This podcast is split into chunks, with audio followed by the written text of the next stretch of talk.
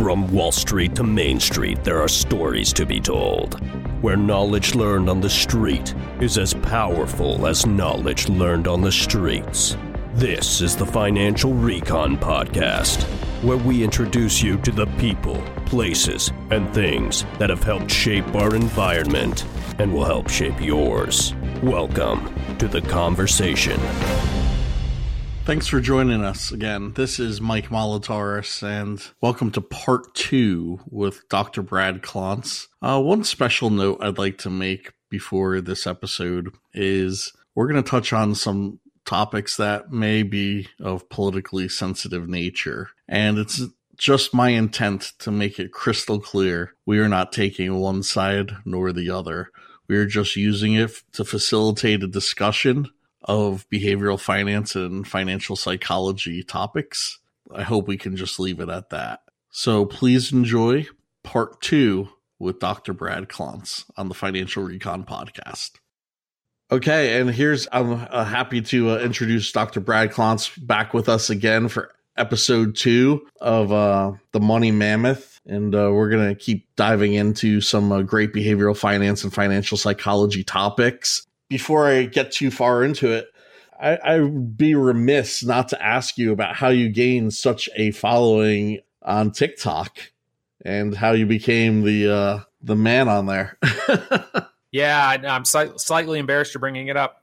Um, no, so I I actually um, I spent about 20 years. I don't know if you know this, Mike, working in a no. high school um, with kids, and so I had a significant part of my life as a clinical psychologist was working directly with high school kids, and I was doing it simultaneously while I was building up um, this part of my career too. So, and I would I was sort of titrating down, but essentially, the bottom line is this: is that I have a passion for educating people.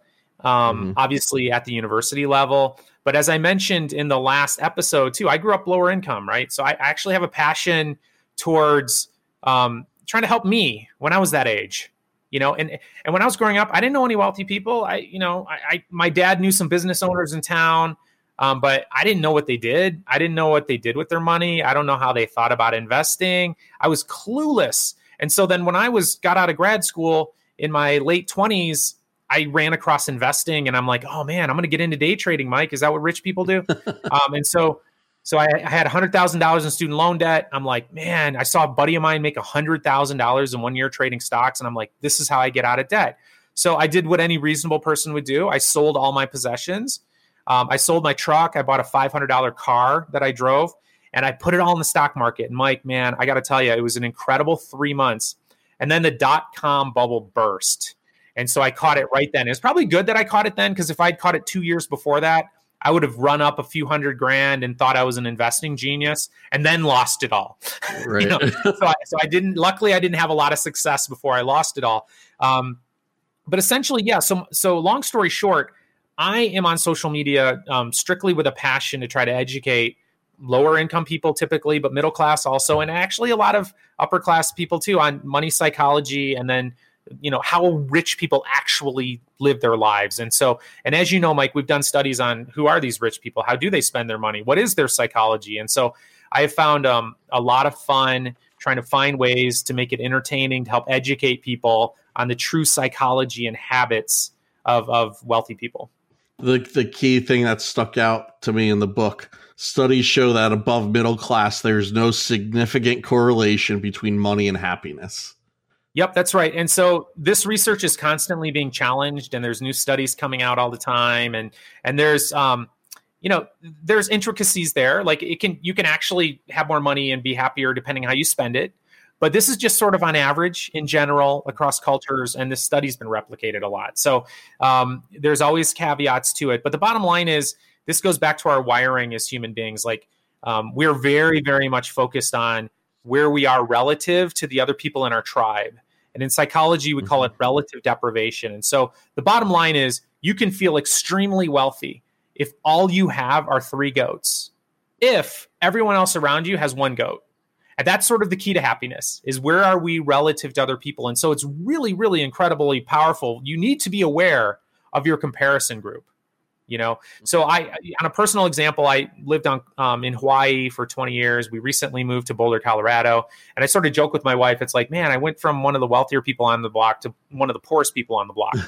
Um, and and what's so interesting is um, you have this natural thing that pops up. Like it, it was so funny about six months ago i was like told my wife you know we got to get a sprinter van you know? So you have these things and they just like find their way into your consciousness and you're and one day I was walking to work because I, I love it. I live in a spot where I walk or bike to work. And um, I was looking around and I, I just had this like, I'm like, I saw I started to count. And on my way to the office, I walked by 10 sprinter vans. and so it's like, no wonder I had this compelling need that just emerged inside of me subconsciously about why I needed to have a sprinter van. And the scary part, Mike, is I had all these rational reasons. This was a very well structured argument that I could easily put on a spreadsheet and convince a room of 10 people about why this was the right move. I mean, I had this really intricate argument. Um, and, and by the way, this is happening to all of us constantly, and it's happening in your subconscious. Um, and this goes back to what I said in the first episode too: is don't trust your instincts because these things are going to find their way into your consciousness. You're going to have all these reasons why you need to do it, but just understand this: this is because you feel like you have one goat and people have three. That's all this is. This is that tribal brain we all have that has led to our survival. It's like, hey, where I am relative to my tribe. If people didn't care about that, they died off a long time ago. So, like keeping up with the Joneses, would you say?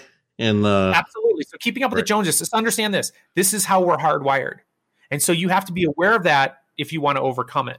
You know, you you, you mentioned um, about doing just on social media, educating people, and one thing that you kind of reminded me of is uh, typically at this time of year, I'm working in a middle school here in uh, the North Carolina, Cary, North Carolina area, and I work with a teacher uh, for about th- we've done it about three years, and we do the stock market game, things like that, financial education, financial literacy, and there was a uh, project they had to do for like an essay contest or uh, something, and this Hispanic girl she did fantastic. I mean, not that she, no reason other, she just did great. Like she really put her effort in.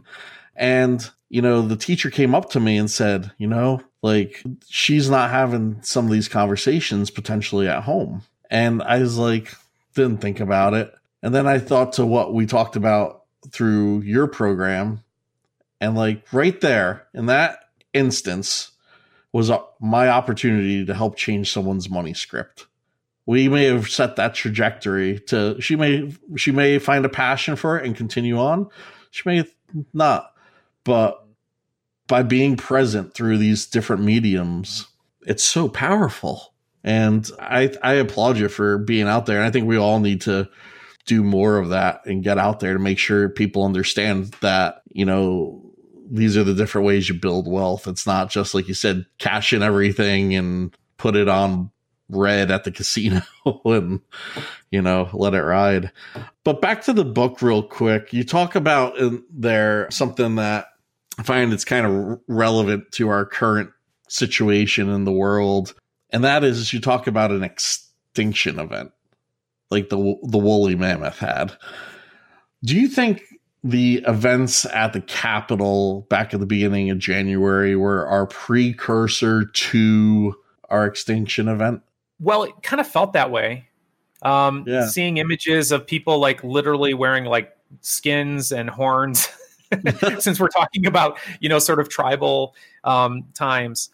Yeah, and so so I think it felt that way for many many Americans who are watching that. And by the way, both sides of the political um, aisle. I mean, I think it, people were freaking out regardless of who, well, who they voted yeah. for and what their political affiliation was.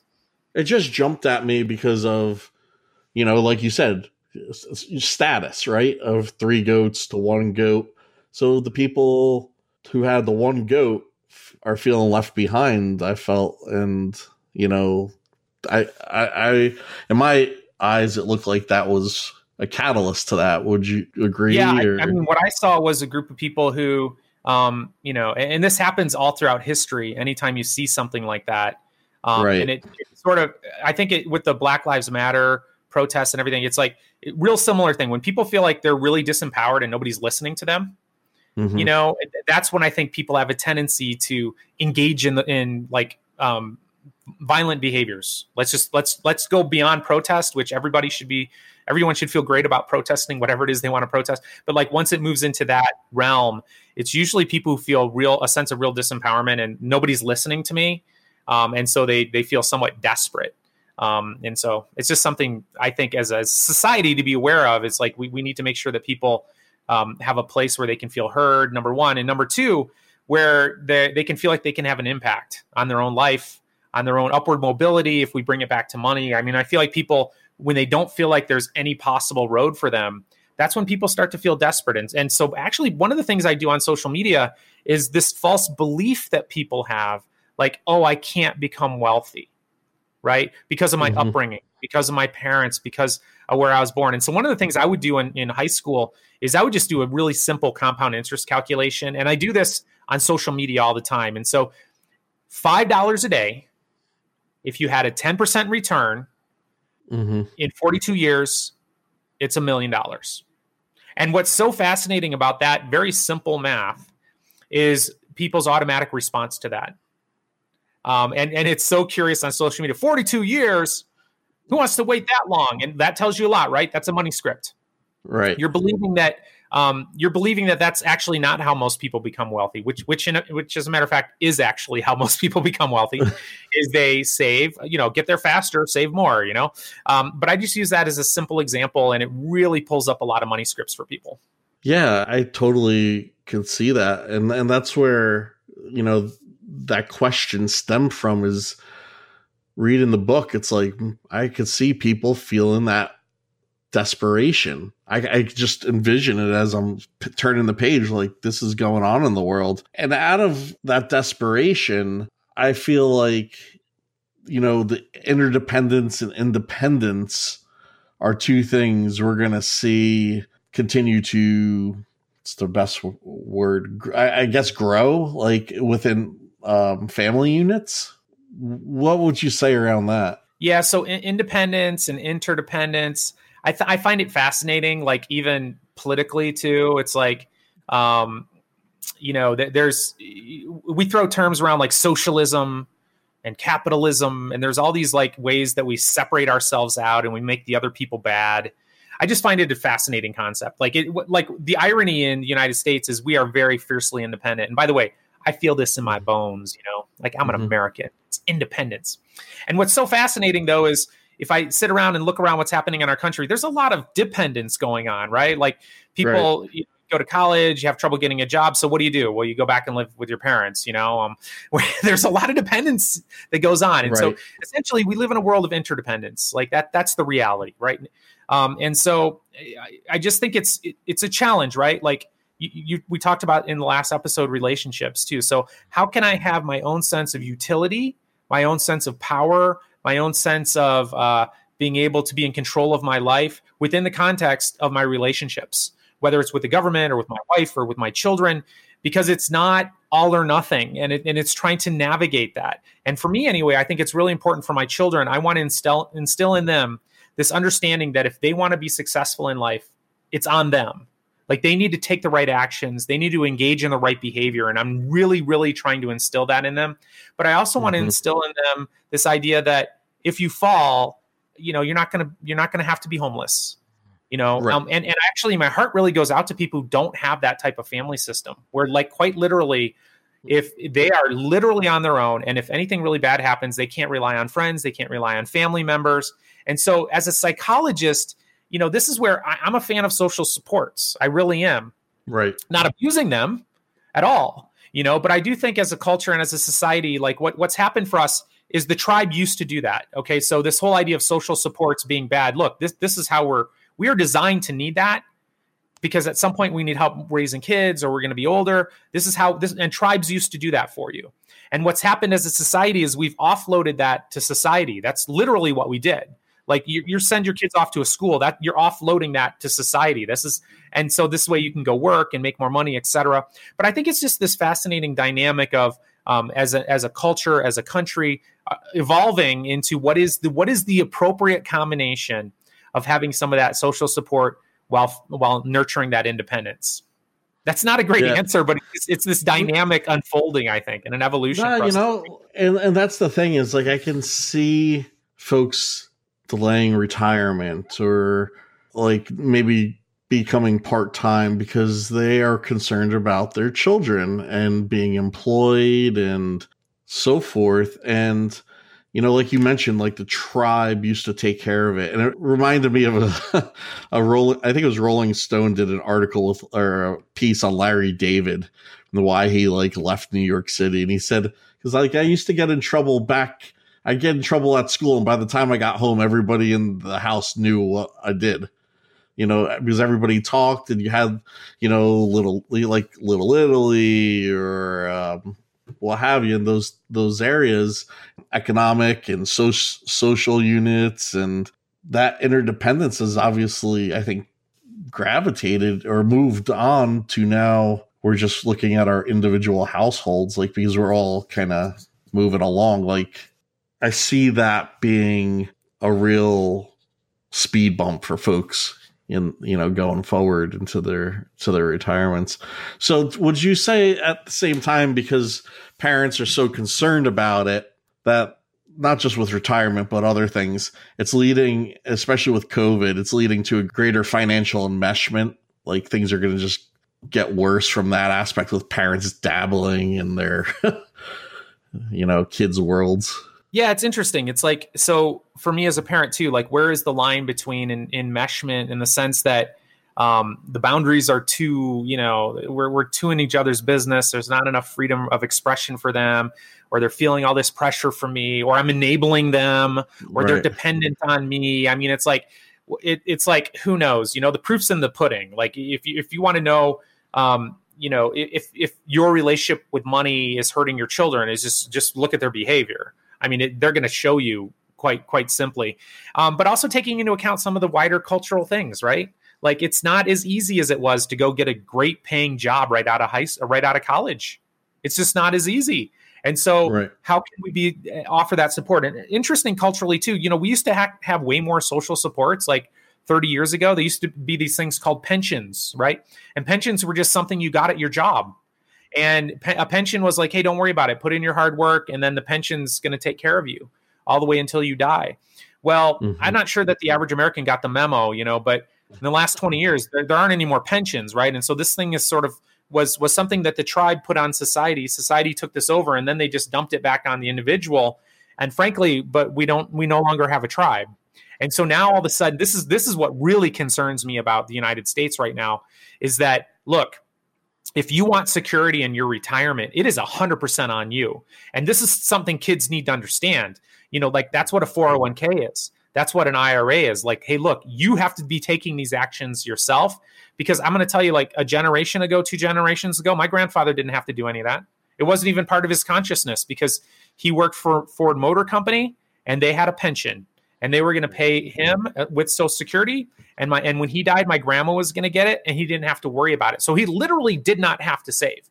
And so what's happened though is we actually have to do that right now, and this is where financial literacy, I think, is so important. Yeah, the um, pension uh, situation, and if you have a pension, you have to be concerned whether or not it's going to be defaulted to PBGC because that's the Pension Benefit Guaranty Corp, for those of you who don't know.